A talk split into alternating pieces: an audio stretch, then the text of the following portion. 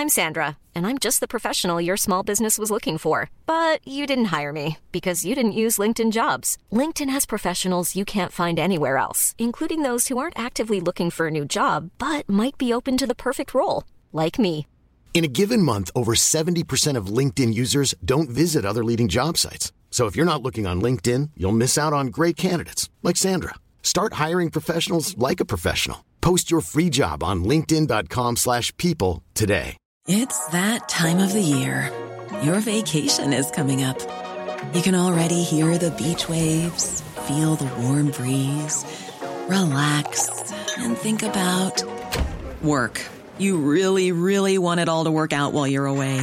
Monday.com gives you and the team that peace of mind. When all work is on one platform and everyone's in sync, things just flow wherever you are. Tap the banner to go to Monday.com.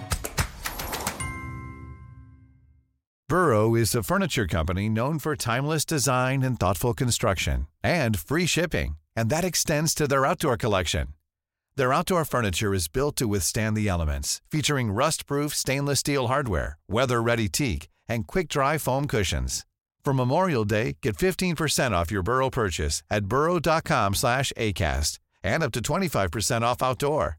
That's up to 25% off outdoor furniture at burrow.com slash ACAST.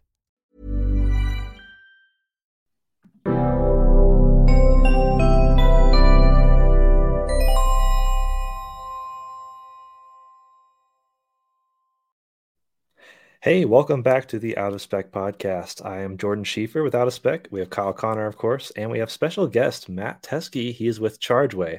And today is a special episode with a special guest in the industry that we're going to talk about um, kind of what Matt does, but also some of the overarching things with EVs, road trips, issues with those who don't have home charging.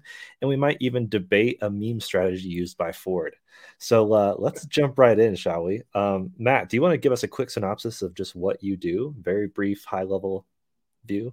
yeah, definitely. Yeah, very high level. So yeah, Matt, Matt Teske, I'm the founder of Chargeway, and Chargeway is basically we simplify using electricity as a fuel type. So through our software and through our mobile app and various ways you can use it, we show plug types using simple colors and shapes and power levels using simple numbers. That way people can really visualize and navigate how to use charging for their particular car and stations that will match their car and how those power levels will impact their wait time.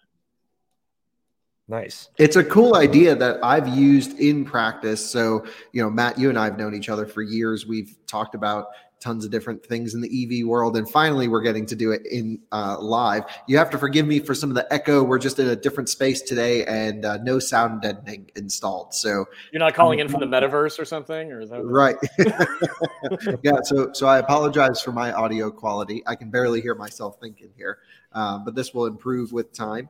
Um, Matt, you and I came on this show, or I, I sort of said, let's do this show because on Twitter, Ford, and let's just get this out of the way because I, I want to go through this. This is funny. Ford uh, changed, or I guess tried an EV strategy. I don't know if it was from their marketing side or their PR side or who came up with it, but essentially it was uh, memes making fun of people for not understanding how electric cars work in a sense and it almost was, I think, a little bit uh, humorous in their intention. I personally loved it. I thought it was just like hilarious. Like you need a car to go 600 miles of range, huh? And they're just like crying or whatever it was. and so, you know, on one hand, I look at it from someone who understands EVs. My goal is to just share the current status of where they are. And I thought, hey, that they're they're stirring the pot. That's all. You know, it's sparking conversation. But um, I know so many people have totally disagreed with my viewpoint on this, and including you. And I see your side, but let's hear your side of this. Well, I, again, from a marketing tactic, like getting people to talk, it, it worked. It got people talking. So I, I appreciate that approach, and I appreciate the you know the marketing element of it. I think the the thing that it, the way it struck me, frankly, was it felt like someone at a marketing agency or someone in Ford's marketing team looked at memes and said, "Hey, when Elon shares a meme, it gets liked a quarter of a million times. Let's do nine of them." And that's just how it felt because it just it was very out of left field and also contextually for what they were trying to convey about you know EV myths or debunking things or how you should be thinking about it. It just felt very patronizing to people that aren't in the world of EVs to me. And that wasn't just my feeling. It was a lot of the comments they received from people on that thread were people saying that. And it just struck me as is kind of one of those things where they saw another company doing something through their social media and tried to emulate it without understanding that the reason why, in my opinion, Elon can get away with doing that is because his product ecosystem actually does work very well. So he can get away with doing kind of quirky, comical stuff. Ford's not there yet. No, no, other OEM is there yet. And so I felt like this was just kind of, kind of, they had the best of intentions, but it was not well thought out strategically, in my opinion. Yeah, and I think that's I I get that. I see that. Uh, you know, I don't view it from that angle, but I think it's okay to to disagree. I, I, look, at the end of the day, um, I think you and I can both agree there's more Ford could have done to highlight EVs and to educate uh, oh, yeah. out of this situation. So at the end of the day, there's room on the table for OEMs, big ones such as Ford, GM, uh, to share with their audience, their followers, their um, sort of uh, people that are interacting with their brands how electric cars work. And I guess, mm-hmm. in your opinion, how would you how would you have changed that? How how would you have presented? Hey, we want to get people sparked up about EVs. Gotta gotta be a little edgy, but also I think factoring in some of the creativity um, and also the usefulness that that you bring to the table with your knowledge. Well, yeah, I, I, I, mean, as again, I've been in automotive marketing for 20 years, and so I think what I've we've we've spoken with through ChargeWay, we've met with basically every single major OEM, and we've met with their teams, whether it's the EV teams or their marketing teams that are working with those EV teams. And very often, it strikes us that there's still a lack of a fundamental lack of understanding about the ownership experience, about how to use an EV, and they're still figuring their footing out both from what does that look like how you explain it and also how does it match with their brand and their voice and that's what they're all trying to figure out. So i, I respect and understand that but I, I think that they could could they should eh, have done a better job of saying look we still need to address this from a practical perspective and we can get into the cute fun creative stuff. Now you can blend those things together as well sure no problem but I, it just struck me that it was very just like cute for cute's sake. And there were still plenty of questions that were going to come out of these memes. It's not as simple as just saying like, oh, you don't need a car that goes 600 miles. People haven't like had to think about that detail in the way of I have to be confined because they haven't had to feel they were confined because of gasoline. And so it just struck me that they just still fundamentally don't understand what they're trying to convey. And I think that's where, again, from ChargeWay's perspective, it's like, look, just cut to the chase on simplifying the hard part, and then you can still be fun. That's totally possible. But to just phone it in on saying, let's be just try to be fun and emulate something else without fundamentally understanding what you do have to help people understand, that's just how it struck me. And I think that it just isn't, it, it got people talking for 24 hours, but it's not going to actually help people understand Ford's EVs at all. So yeah, I I get that, and I think you're right on the money with your assessment, of especially just answering questions. It didn't do that; it was just yeah. making fun of people, which you know I thought was pretty funny. Uh, but you know, not not the most useful meme uh, tweet. But I guess it is interesting though because um, you know ChargeWay has such a significant place, and especially can have the potential to have even more of a significant place in the marketplace. Uh, can you?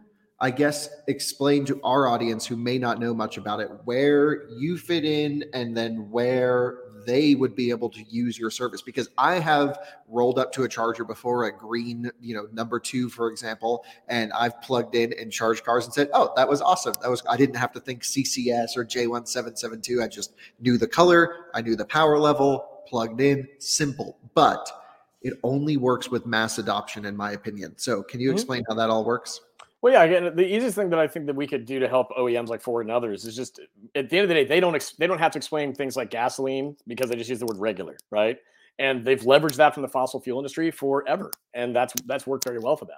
And so I think that the way that we can help them translate the product they don't make is by bringing into the conversation an, an introductory way of understanding it.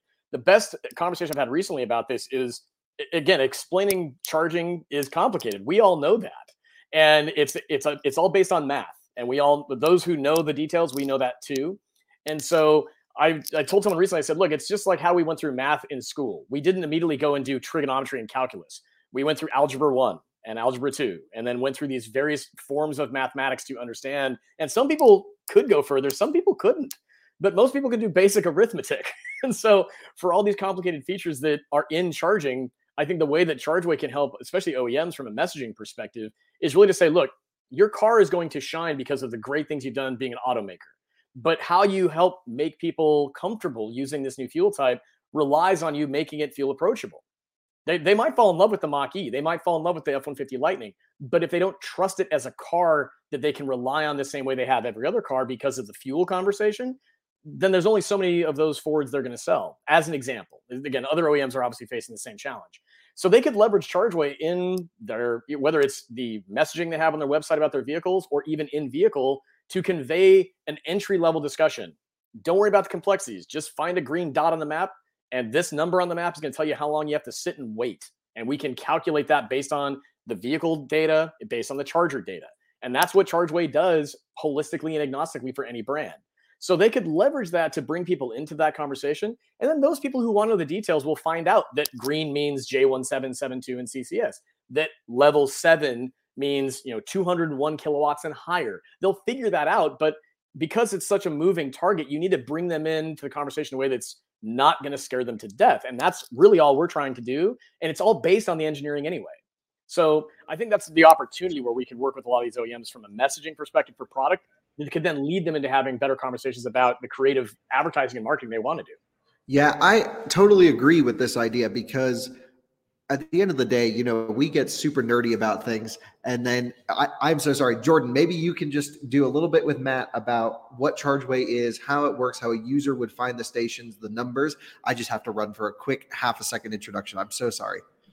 Yeah, yeah, no, that's right. Um, so yeah, Matt, I guess on that note, I feel like uh, increasing important thing that hopefully happens soon is more people just experiencing them day to day.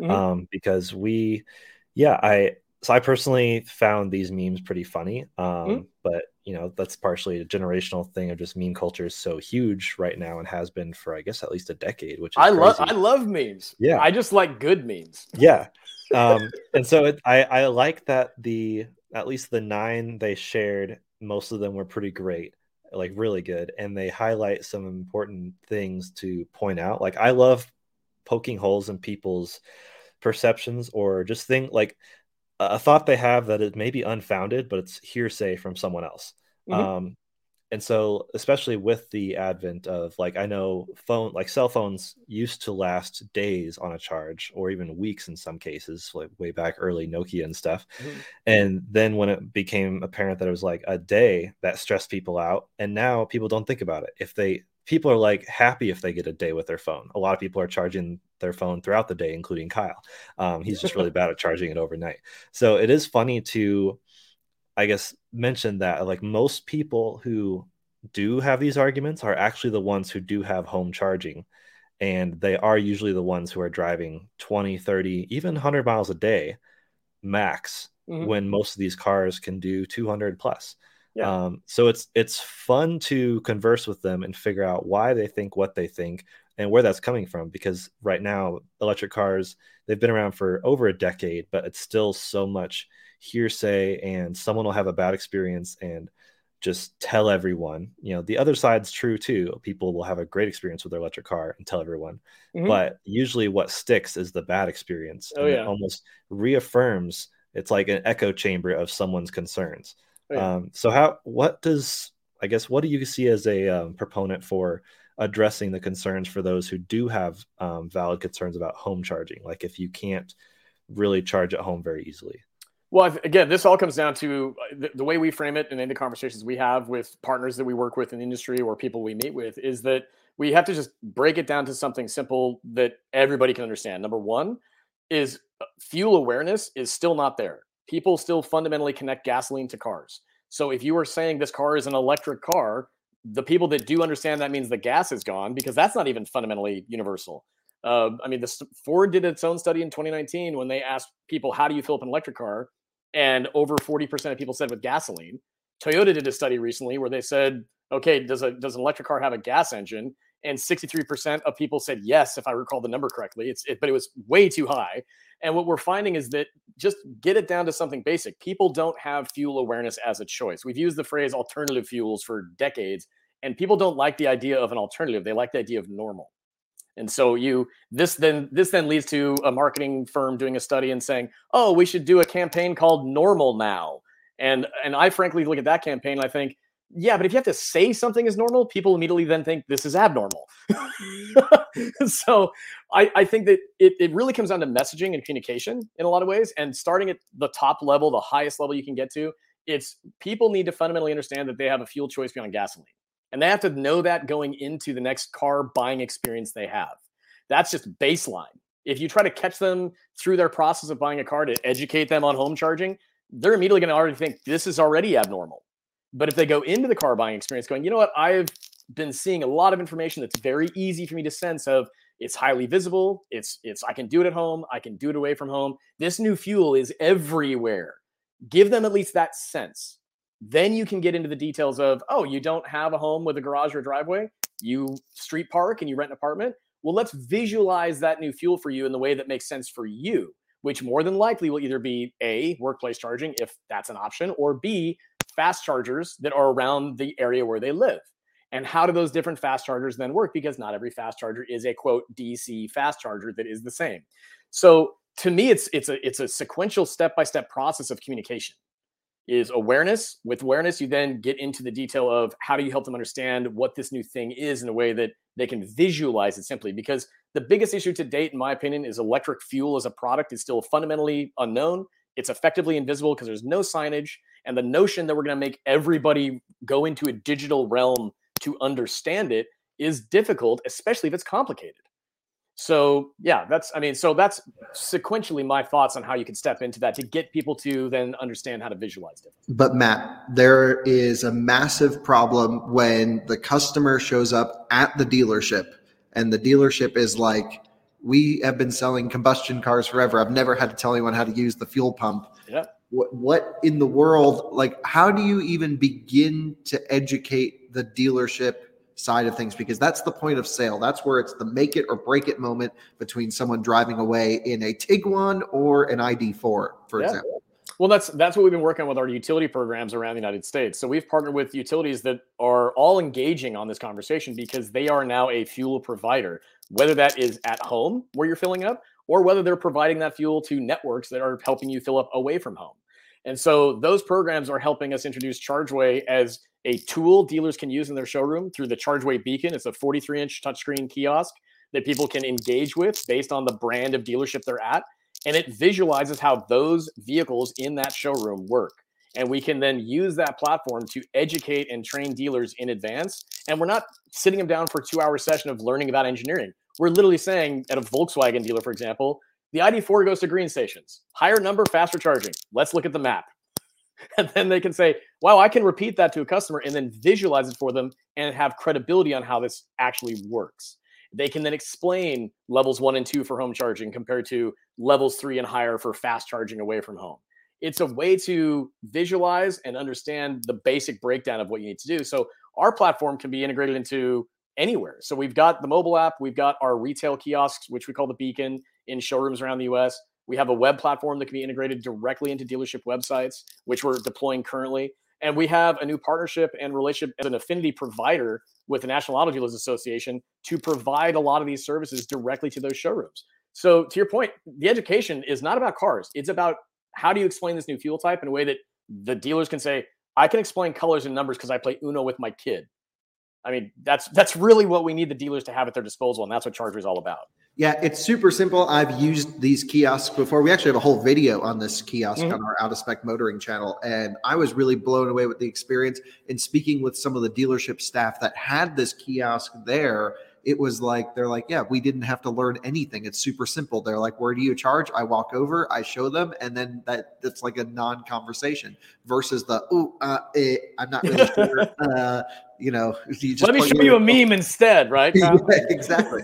So, so I think you know having these visual tools inside of dealers will really help because at the end of the day while some automakers may prefer not to have dealership partners uh, they need them legally like you just can't get rid of dealers it's yeah. not possible if these companies wish to survive in our market um, they, they need to have physical dealer spaces. Now there's some alternative things like polestar has mm-hmm. done um, which is still technically a dealer but then a lot more control on the oe side. But at the end of the day um, yeah, people are there to sell cars, not to necessarily be super passionate or knowledgeable in their product. They're transactional helpers, more or less. And occasionally you find a great salesperson, and occasionally you don't. Uh, but having a physical tool in showroom that you can walk people over, or even the web portal, is a great, uh, you know, sort of barrier remover, if you will. Um, but can we get a little bit nerdier, Matt? Because you know oh, most yeah. of our audience, of course, gets gets super nerdy. Can we talk about charging station reliability and mm-hmm. the differences between a site owner and a site operator and then a utility provider. Can you break down the different levels of how dc charging works? Yeah it's it's complicated on the on behind the curtain for sure. And that's certainly leading to complications on the user end as well. So a, a good example is so there's certain networks that exist there by brand name that that uh, to an average driver they're going to see them as all the same as just a network. But for example, there are networks like ChargePoint. They will sell their hardware and software to an owner, a, a station owner. That could be a mall, it could be a business, it could be a you know a hotel, and effectively the customer to ChargePoint is really fundamentally that business. And they say, hey, look, we've given you everything you need to then provide charging access to drivers. And there you go. And a driver will then say, okay, but I pulled up and this charger is broken or there's something not wired correctly or I don't know what, it's not working. The problem is that model hands off the the fueling experience to this other company, the mall or the or the hotel, and they've got day jobs. And so that can be very complicating.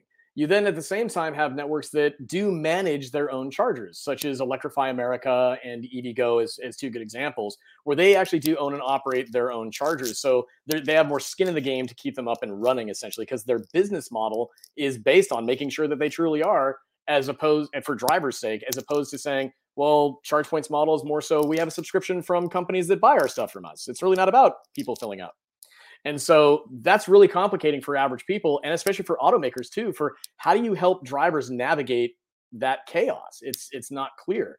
And amidst all of that, to your point, there's the utility uh, the utility element where they are the fuel provider with electricity, but they're not really operating their own networks just yet. They will license that from a third party vendor, such as a ChargePoint or maybe even you know Electrify America or others.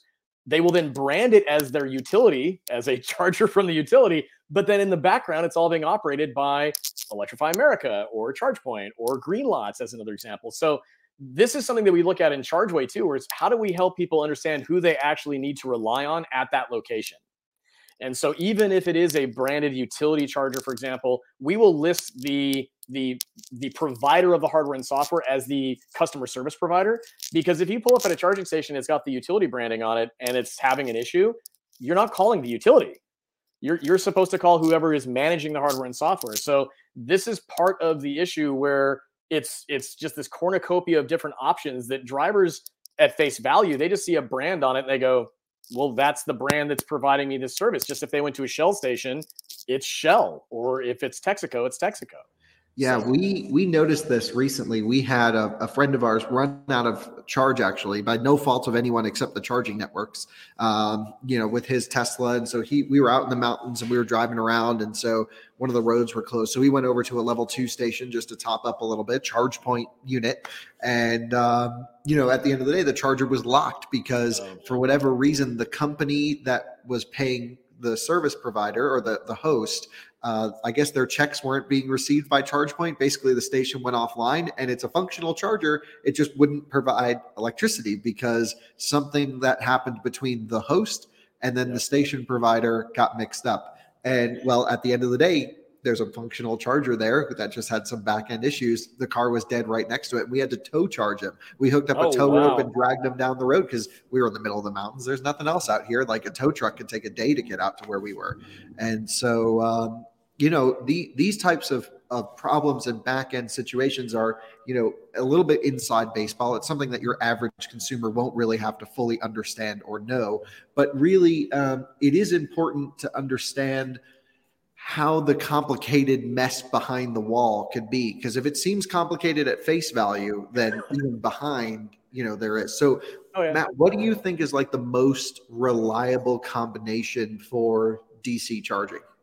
I i mean it's and what's funny is i'm going to say i'm going to have to catch myself saying this because i think it's the most reliable but it still has issues right?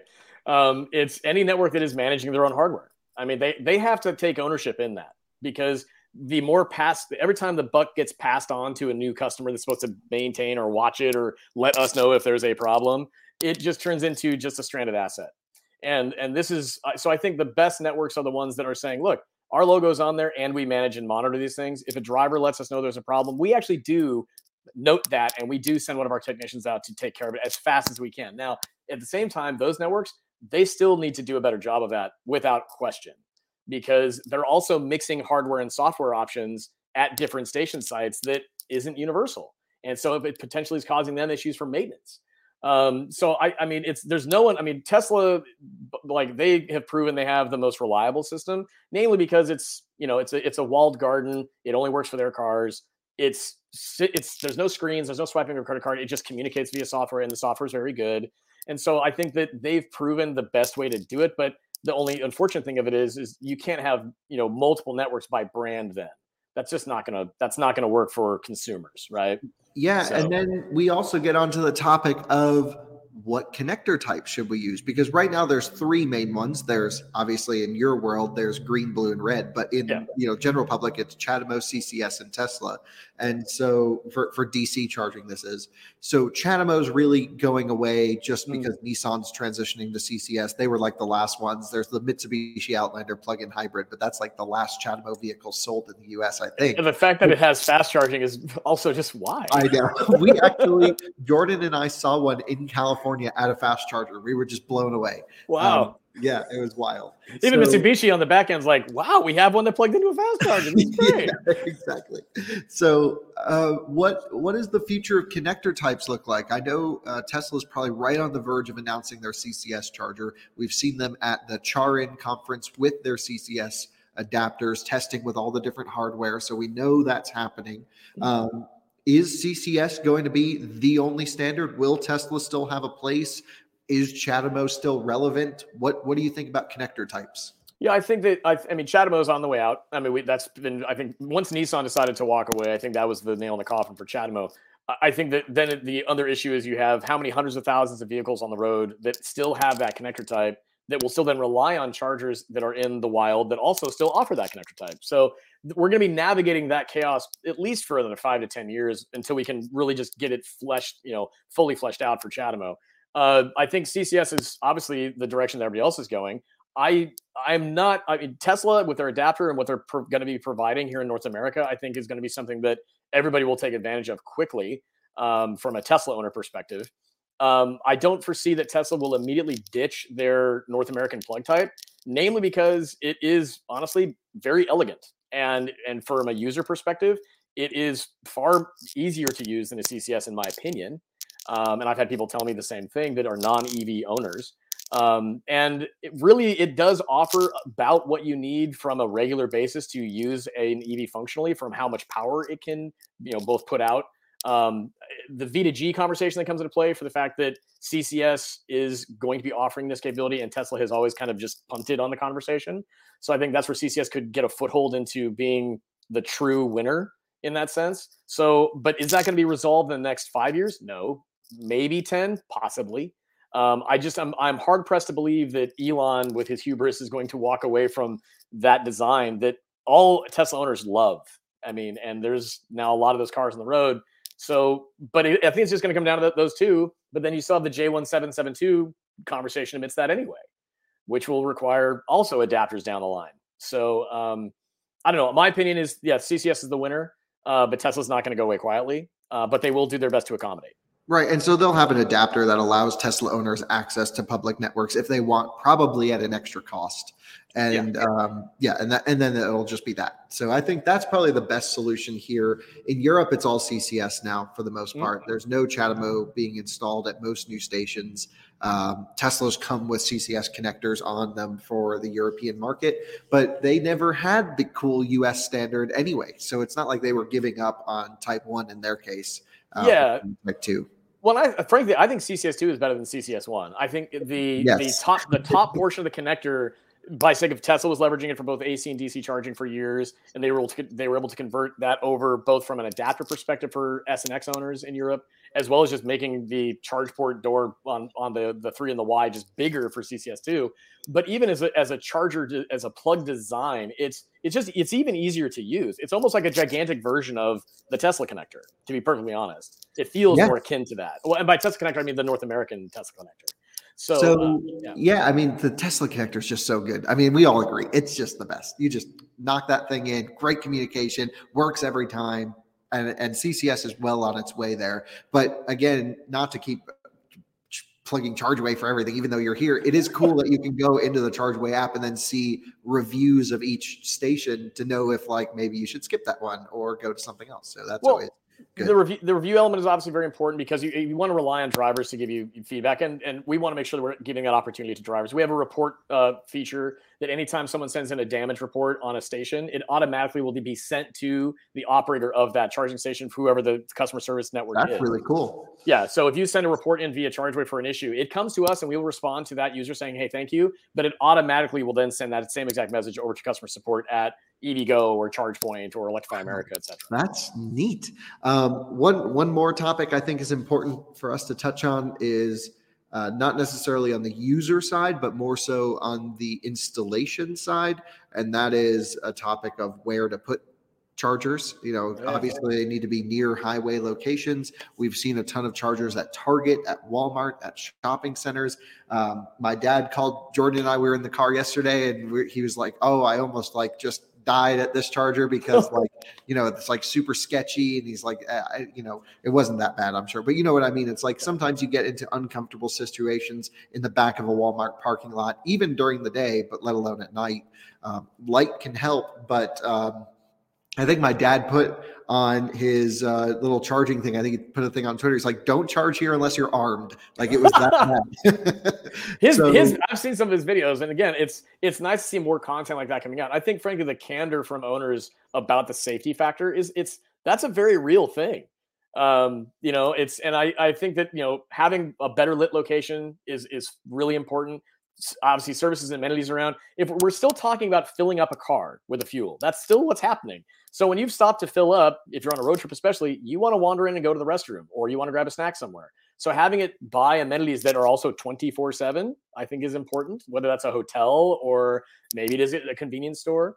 So um, there's a lot of factors. I think that the issue that happens is behind the scenes, getting permitting, get everything cleared, getting power run to that location there's some low hanging fruit decisions being made about where fast chargers are being placed because of power or easier permitting so that there is a checkbox being checked of hey we installed this and we our quantity went up there were, therefore we can tell our investors that we installed x amount of chargers or something like that.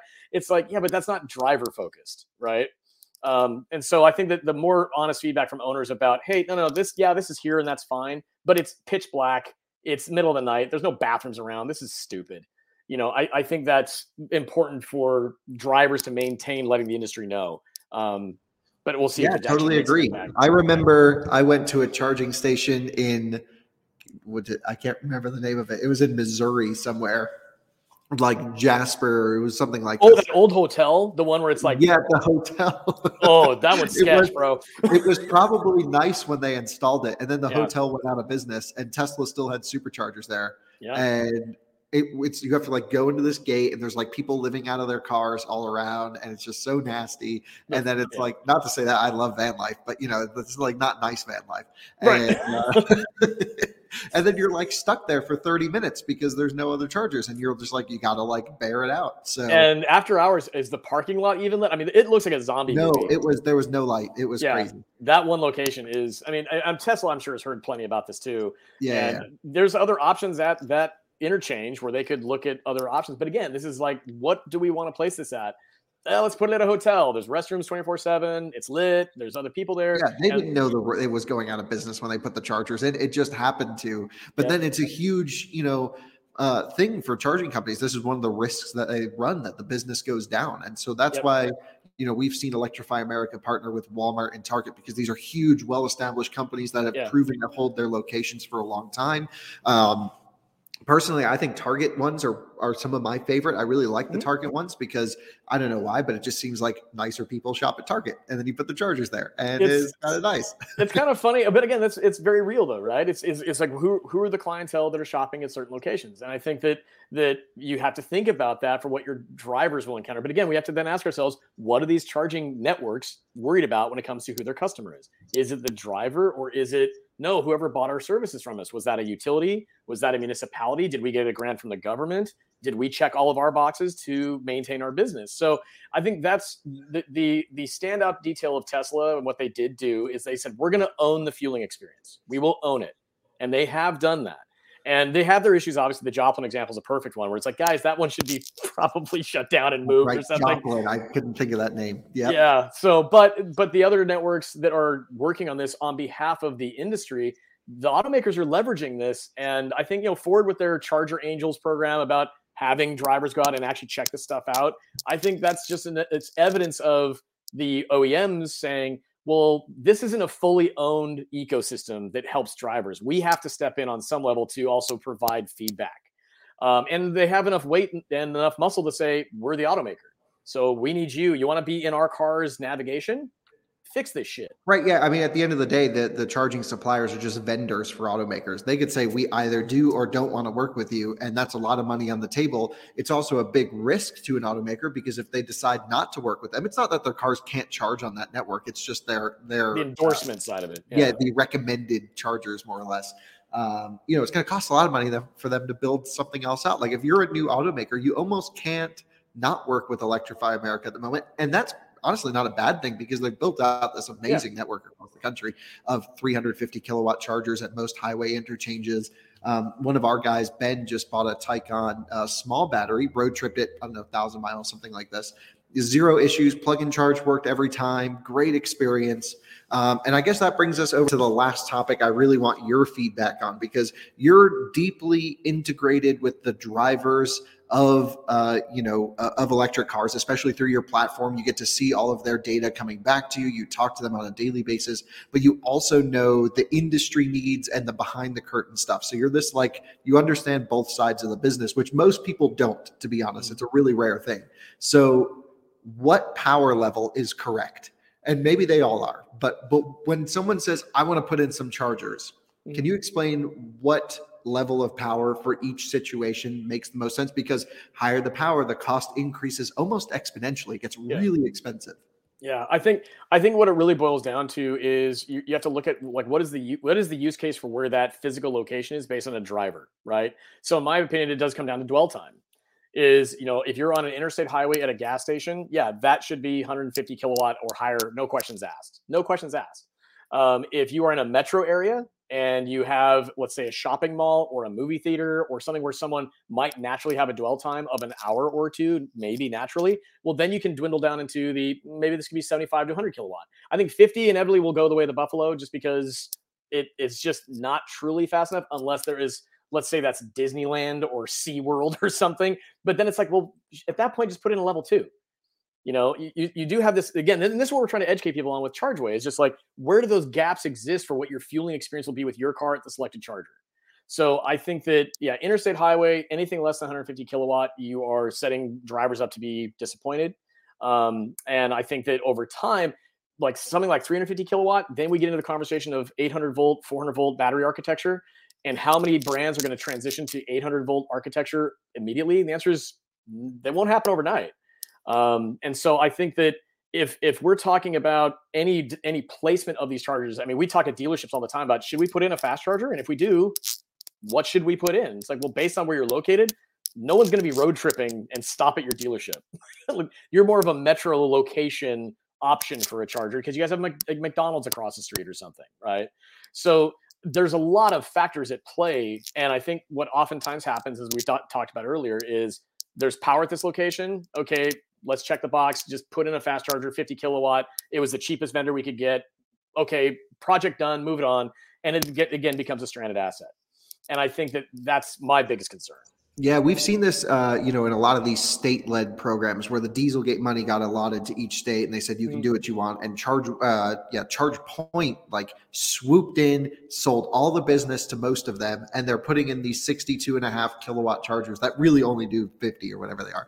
And like these CPE 200s are just reliable. They look really nice, but at the end of the day, they're not providing much power. And even on like an 800 volt system, you're getting 80 kilowatts out of it or something like that. So that's you know, the that that element right there is interesting. The 800 volt, 400 volt piece about that particular hardware, and we're looking at how we can resolve some of this in, in our app for users.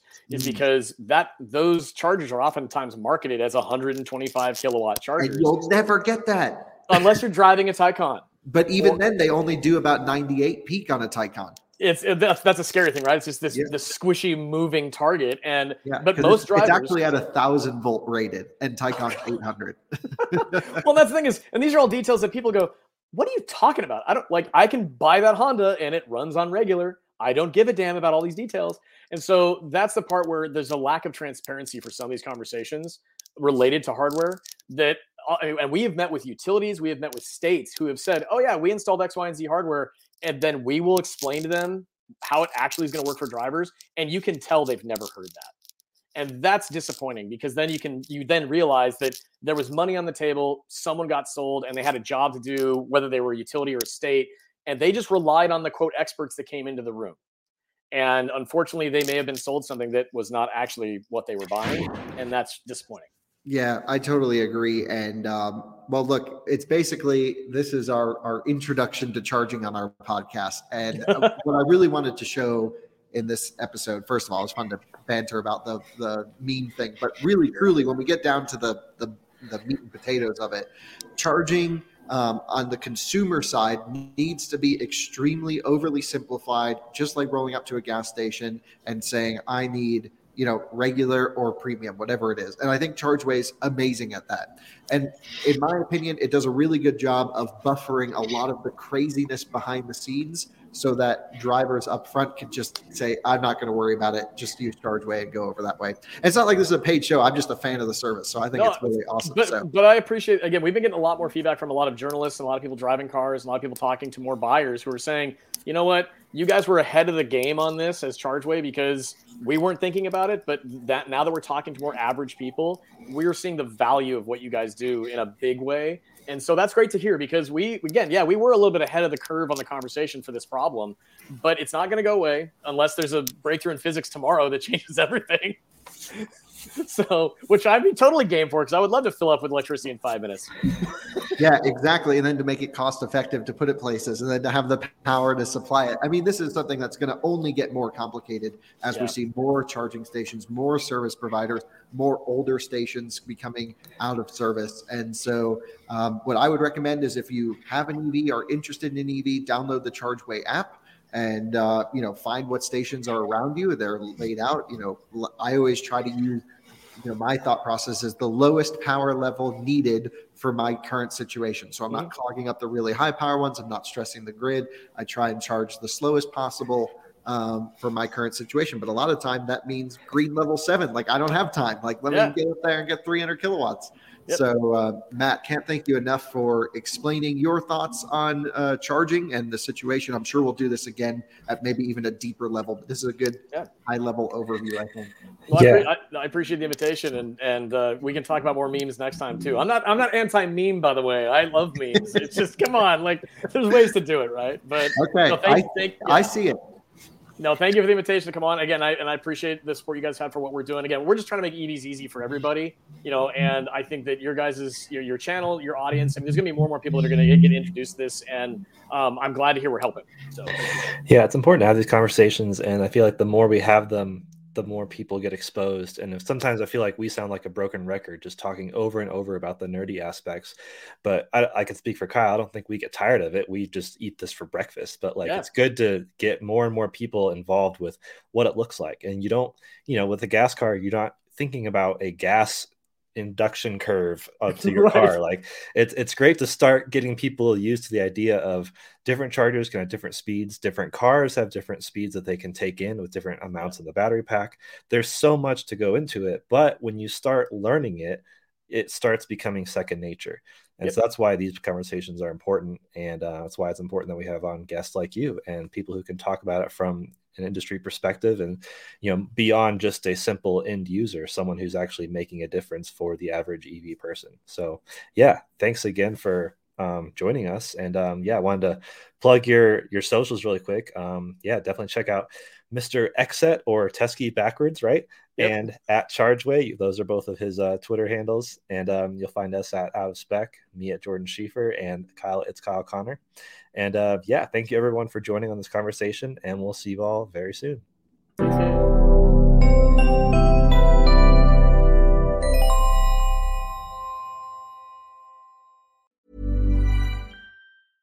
Mom deserves the best, and there's no better place to shop for Mother's Day than Whole Foods Market. They're your destination for unbeatable savings, from premium gifts to show-stopping flowers and irresistible desserts. Start by saving 33% with Prime on all body care and candles. Then get a 15-stem bunch of tulips for just $9.99 each with Prime. Round out Mom's menu with festive rosé, irresistible berry chantilly cake, and more special treats. Come celebrate Mother's Day at Whole Foods Market. Normally, being a little extra can be a bit much, but when it comes to healthcare, it pays to be extra.